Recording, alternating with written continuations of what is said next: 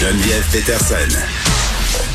Elle est aussi passionnée quand elle parle de religion que de littérature. Elle saisit tous les enjeux et en parle ouvertement. Vous écoutez Geneviève Peterson. Ça s'appelle Traitement choc et tartelette. Euh, C'est un livre qui paraît cette semaine. Ça porte sur la gestion de la COVID-19 au Québec. C'est un bilan critique. Plusieurs contributions là-dedans euh, de gens qu'on connaît très bien, des journalistes comme Aaron Defell, euh, André Noël. On a aussi des médecins, docteur Joanne Liu, Camille Robert, la journaliste. Donc, vous voyez là, c'est un, un vaste panorama et on a la co-directrice de l'ouvrage, Josiane Cossette, qui est avec nous. Elle a co-dirigé cet ouvrage-là avec son acolyte Julien Simard. Josiane, salut. Bonjour Geneviève. Bon, un beau livre rose, je dois le souligner. là. Est-ce que c'est pour évoquer les lunettes roses du gouvernement Legault par rapport à sa gestion de la pandémie? Euh, honnêtement, c'est un choix très euh, pragmatique, mais dont on est très euh, très heureux. Oui. Euh, c'est sûr que on peut on peut voir un lien avec euh, avec ça. Puis le jaune qui rappelle aussi, en tout cas à mes yeux, là, la, la belle couleur là euh, d'un nata euh, portugais. oui. Bon, parce qu'évidemment, tartelette faisant référence euh, aux fameuses euh, tartelettes du docteur Arruda. On va y revenir. Josiane, c'est une réponse, ce livre-là, à l'affirmation de la CAQ comme quoi il s'attribue une note parfaite pour la gestion de la COVID. Euh, oui, exactement. Euh, C'est le 3 décembre 2020. Là, euh, Monsieur Legault s'est auto-octroyé une note Oui. parfaite. Et ensuite, il y a eu d'autres d'autres affirmations euh, du genre. Là. Et euh, bien, il y avait plein de gens là euh, que, que, que Mm. tu as nommés qui documentaient la pandémie au quotidien, qui avaient révélé euh, Mm. des drames dans le CHSLD Heron et tout ça. On entendait plein de gens sur le terrain, les profs, des scientifiques euh, dans les écoles, ça allait pas bien. On avait privé euh, les euh, soignants, euh, sauf une poignée de soignants de masques N95. Il y en avait eu 30 000 qui s'étaient infectés, euh, travailleurs de la santé, pendant la seule deuxième vague. Et là, on s'est dit, ben, mon Dieu, faut, faut répondre à ça. Euh, ça prend absolument un contre-discours à euh, ces affirmations-là, ces prétentions de perfection.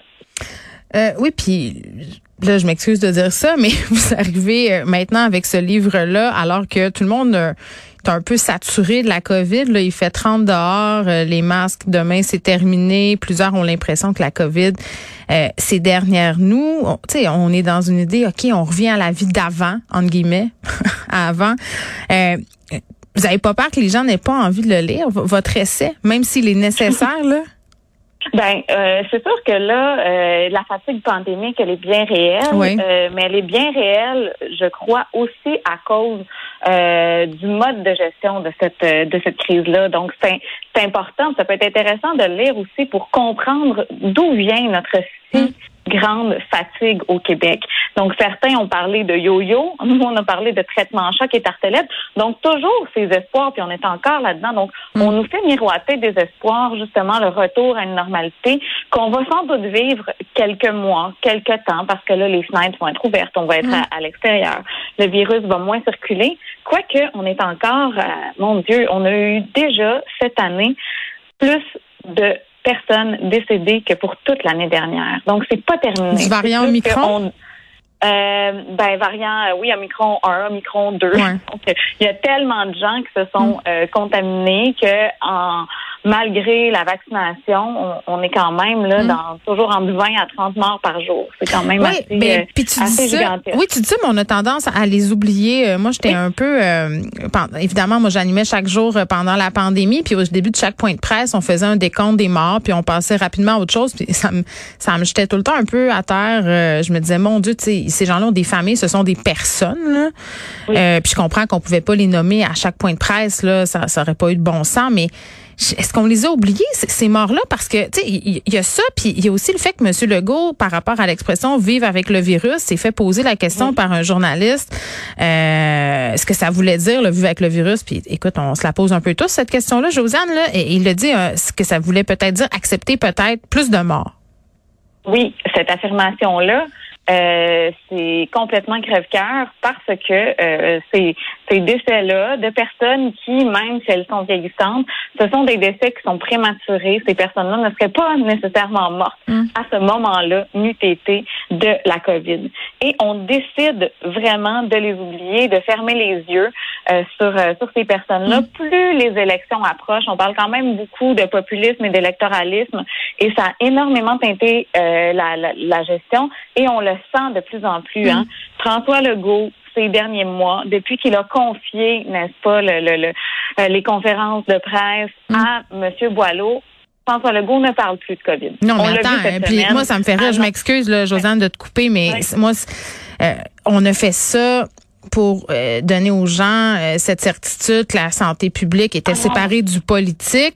Euh, est-ce que c'est vraiment possible? Moi, je pense pas. Puis tu sais, ah c'est un peu ironique là. Je veux dire la, la fille de la, la fille du docteur Boileau qui est l'attachée de presse de Christian Dubé. en tout cas, tout ça est. Tout à fait. Non, non, on est dans dans on nous donne l'illusion d'agir une fois, une fois de plus. Donc, moi, je pense que cette séparation-là, elle est illusoire. Mm. Euh, on sent beaucoup le poids du politique derrière M. Boileau. Et ben, pendant ce temps-là, euh, M. Legault, ben lui, il peut aller serrer des mains euh, annoncer des bonnes nouvelles et faire campagne vers une réélection euh, qui va sans doute être euh, forte mm. à l'automne. Donc oui, ce livre-là, il faut il faut le lire pour mm. pour pour comprendre. Oui, mais en même temps, en, même temps, Josiane, c'est facile de jouer au gérant d'estrade et de dire après coup qu'on aurait dû faire ci puis ça. Je veux dire, dans certains dossiers, pas tous les dossiers là, on, on naviguait vraiment à l'aveugle. Au début, oui. Euh, sauf que euh, là, on dit qu'on est après coup parce que le livre paraît deux ans plus tard. Sauf que des André Norel, des Aaron Derfeld, mm. des Nancy de la Grave, André qui a beaucoup parlé de la ventilation dans les écoles. Ça, c'est l'angle mort. Là. Toi, tu as coécrit un texte avec Olivier Drouin de COVID École sur la question qui n'est pas encore réglée, hein, par ailleurs, la ventilation. Ben, du tout. On est encore en train de, de, de, de faire pas grand-chose. On a des capteurs de CO2 qui nous indiquent qu'on a un problème. Mais Puis après ça, qu'est-ce qui se passe? On n'a pas de solution. Mais tout ça pour dire que ces personnes-là, euh, alors que ça s'est passé le 13 mars 2020, mm. André Noël disait, mais il y a de la transmission par les asymptomatiques. Mm-hmm. Le mm-hmm. docteur Anthony Fauci aux États-Unis l'a dit à la fin du mois de janvier. C'est aérien. Le Diamond Princess au Japon nous l'a montré. Et tout ça, ce sont des faits qu'on a décidé de ne pas mm. euh, regarder. Donc, euh, et d'ailleurs, M. Legault, il a même traité la protectrice du citoyen, il l'a assimilé euh, au gérant d'estrade. Donc, je pense qu'à son avis, euh, hmm. à ses yeux, dans le fond, n'importe qui qui n'adhère pas à son discours est un peu un gérant d'estrade, mais c'est la démocratie. C'est important, ces prises de parole euh, hmm. citoyennes-là, et pas juste citoyennes, de spécialistes de hmm. euh, leur champ. Ben, on a des personnes oui, ben c'est ça. Tu as des spécialistes et tout ça, mais toi, Josiane, tu es une fille de pub. Tu n'es pas une scientifique, tu pas une politicienne, tu pas une journaliste. sais, pourquoi tu as eu envie de te mêler tout ça? Parce que tu t'es fait connaître euh, des médias à cause de tes statuts Facebook sur la COVID, là, avec Madame COVID, de tes résumés de conférences de presse. Tu as même publié des textes dans le Devoir depuis ce temps-là. Euh, pourquoi tu prends cette place-là?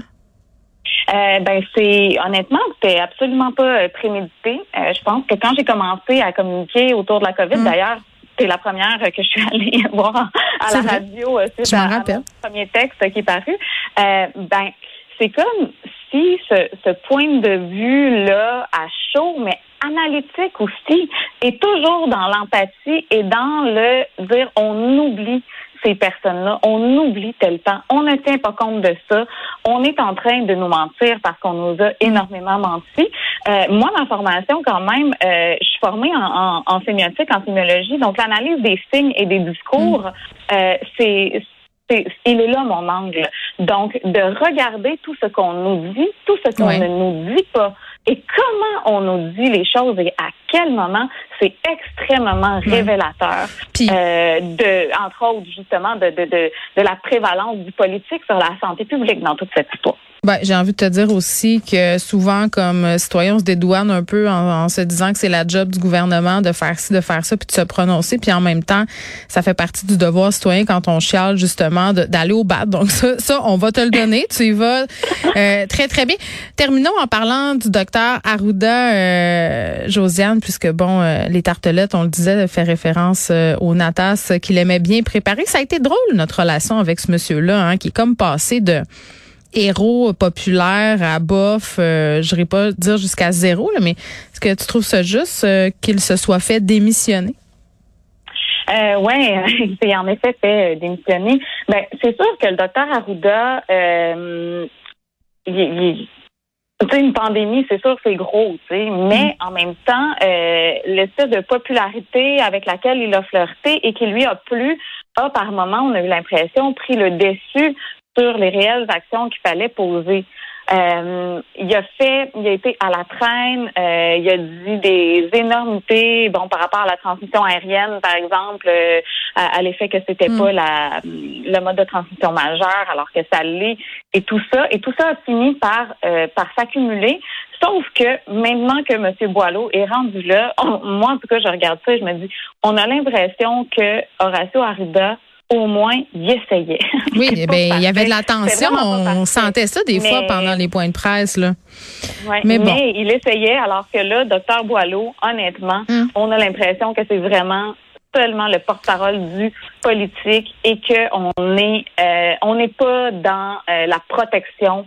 Euh, puis je veux pas dire de confiner pour toujours. Là. Je veux dire qu'il faut des actions institutionnelles et dans les infrastructures et donner de l'information pleine et entière au public pour qu'il puisse bien se protéger dans cette autogestion-là. Donc, il faut prévoir l'automne. Et euh, le docteur Boileau, présentement, il dit on va être prêt, mais il fait absolument rien euh, pour qu'on le soit. Josiane Cossette, merci. Ça s'appelle Traitement choc et tartelette. C'est publié chez Somme Toute. C'est un bilan critique de la gestion de la COVID-19 au Québec. C'est vraiment intéressant parce qu'on a des gens de tous les horizons qui ont écrit là-dedans, que ce soit des journalistes, euh, que ce soit des médecins, des virologues, des scientifiques et même Josiane, qui est une citoyenne. Merci. Merci beaucoup. Bye Bonne fin de journée.